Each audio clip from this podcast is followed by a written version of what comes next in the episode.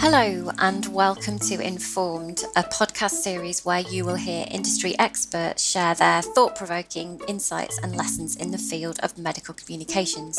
This series is brought to you by ISMAP and is generously sponsored by MedThinkSycom. My name's Mary Gaskarth and I'm Head of Medical Services at CMC Affinity, part of IPG Health Medcoms. And I'm delighted to be guest host for today's podcast episode with Emily Messina. Emily and her team recently won the ISMAP 2023 Annual Meeting Publication Star Poster Award.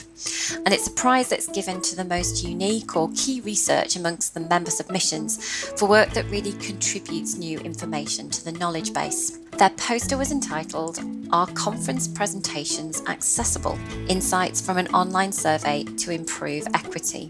And during their study, Emily and her co-authors highlighted our colleagues with sensory, hearing, visual, processing, verbal and mobility accessibility needs, and we're able to make some management strategy recommendations for conference presentations, and it's that research that we're going to hear more about today. Emily's a medical writer with a background in teaching and research in microbiology.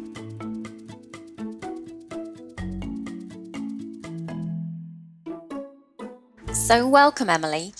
And can you tell me to start with how and why you decided to do this research? Yeah, thank you. So at the 2022 ISMAP meeting focused on diversity, I was really struck by the lack of discussion on accessibility and disability.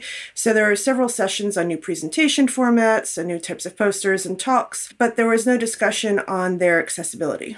Okay, so what did you do? How did you address your research question? So I talked with some internal folks here, and we put together a good team, including others at IPG Health and also some external folks. So Mike Morrison, and he is the guy who went viral a little bit ago with the Poster 2.0 format. And then Zen Falks, who's been a longtime advocate of improving posters, and he has a book that he's authored called Better Posters. And so together we designed an online survey, and we circulated it on social media, and we asked conference attendees about their accessibility needs or disabilities and their experiences at conferences. So why is accessibility so important for posters and for talks? So if we ignore accessibility, all right, we're really sending a message that we don't value the input of many of our colleagues, and we are also losing their contributions. And it's important to keep in mind that between 15 and 20% of people identify as either disabled or neurodivergent. So what did you find?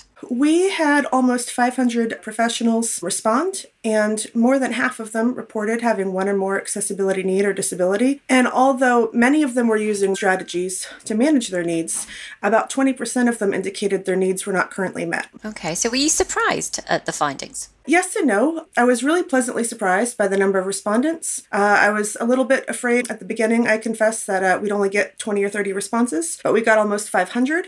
So that was just amazing and a wonderful surprise. I did expect more variation on the opinions of posters, because I know many people personally who have very, very strong opinions on the correct format of a poster. And yet, the call for less cluttered posters was pretty overwhelming. This is over 70%. And even among respondents who preferred a really detailed method section on posters still wanted to see less cluttered posters. Yeah, because we've talked a lot, haven't we, over the years at ISMAP meetings about the less dense Poster 2.0 version with its kind of key result in the middle, and also about TED Talks and how maybe for some people talking without slides is more engaging. But were those formats found to be accessible in your research? So for the posters, yes, the Poster 2.0 was found to be more accessible, generally speaking, although a few points were mentioned on ways to improve them, namely the reading order. So the one thing people really had to say that was positive about the traditional kind of wall of text poster was that people knew where to find things. You knew what order to read the poster in. So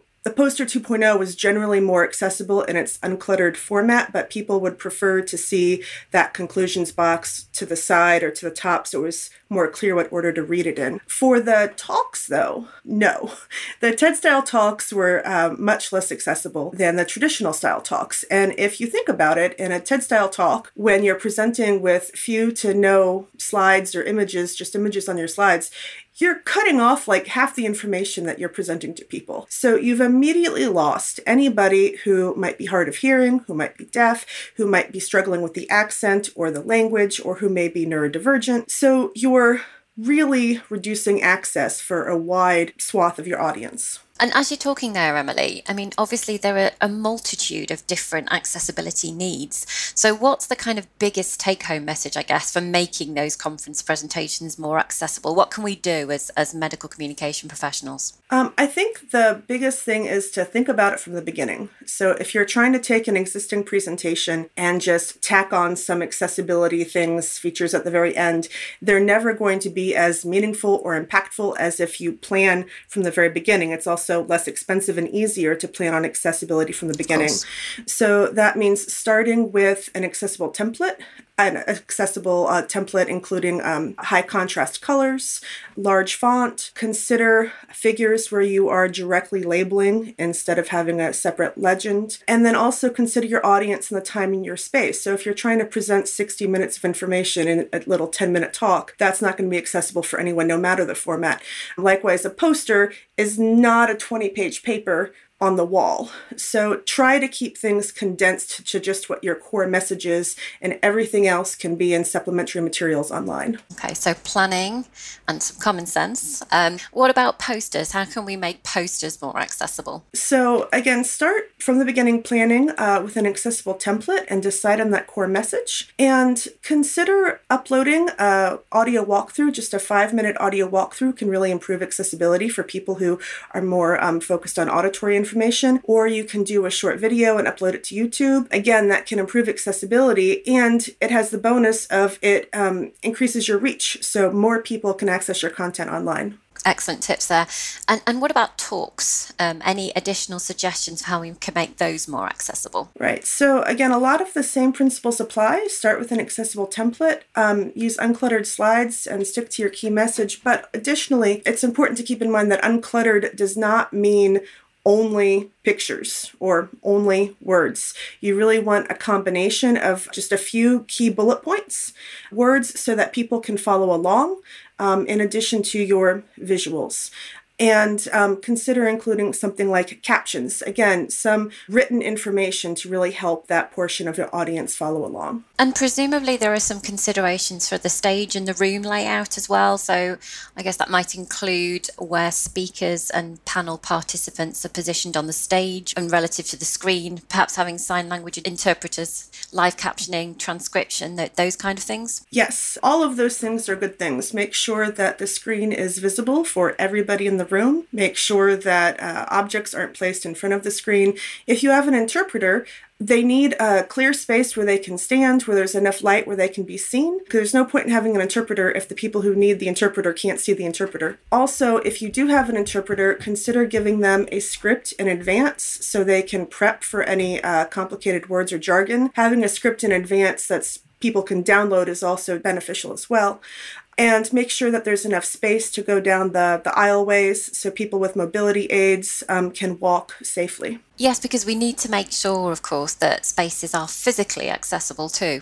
And that applies to conference posters as well as to rooms where talks are taking place. The physical space is really important, especially in poster halls where the things tend to get really crowded together and people congregate, or really crowded roundtable rooms. So people need to be able to move about safely if they've got crutches or a wheelchair or what have you. And as an extra bonus, if you have more space between the posters, it improves the acoustics. So that really helps people who may be neurodivergent or hard of hearing hear the conversations that they're trying to have. Ample seating, so people can take nice, quick breaks. Also, having seating at posters is really important. So viewers can sit while viewing posters. If they have any sort of chronic pain or fatigue, or again, mobility issues. And this is also important for presenters. We had a few people comment that they couldn't actually present their own posters at conferences because they physically couldn't stand through the whole poster session. So having some seating spread about poster halls could really improve accessibility. And again, if all of these things are sort of planned in proactively, it can make it much easier. And if people know that these options are available proactively, it's easier for them because it can be exhausting to constantly have to advocate for yourself. Absolutely. Yes. Yeah, seating, that seems to be a really simple one to address, and yet one from a conference I've been to in the past that, as you say, is not always readily available. And I believe as an extension of your research, you've actually compiled a checklist that can help us to think about and address accessibility when we're developing conference presentations and planning ahead, like you've talked about. Is that something that our listeners can get access to, Emily? Yeah, we have a checklist to help people get started, which you can find in a link next to the description and on the ISMAP website. Well, thank you, Emily. That's been extremely informative, and you've given us some really practical ideas about how we can start to address accessibility in the communications that we produce. Thanks for listening to Informed for Medical Communication Professionals. Please take a minute to subscribe to the show on your favourite podcast app. Tell your colleagues and rate our show highly if you like what you've heard today. We hope you will also join us at an upcoming ISMAPU webinar, and even consider becoming a member of our association. Just go to ismap.org, that's ISMPP.org, to learn more. I'm Mary Gaskarth. Thank you.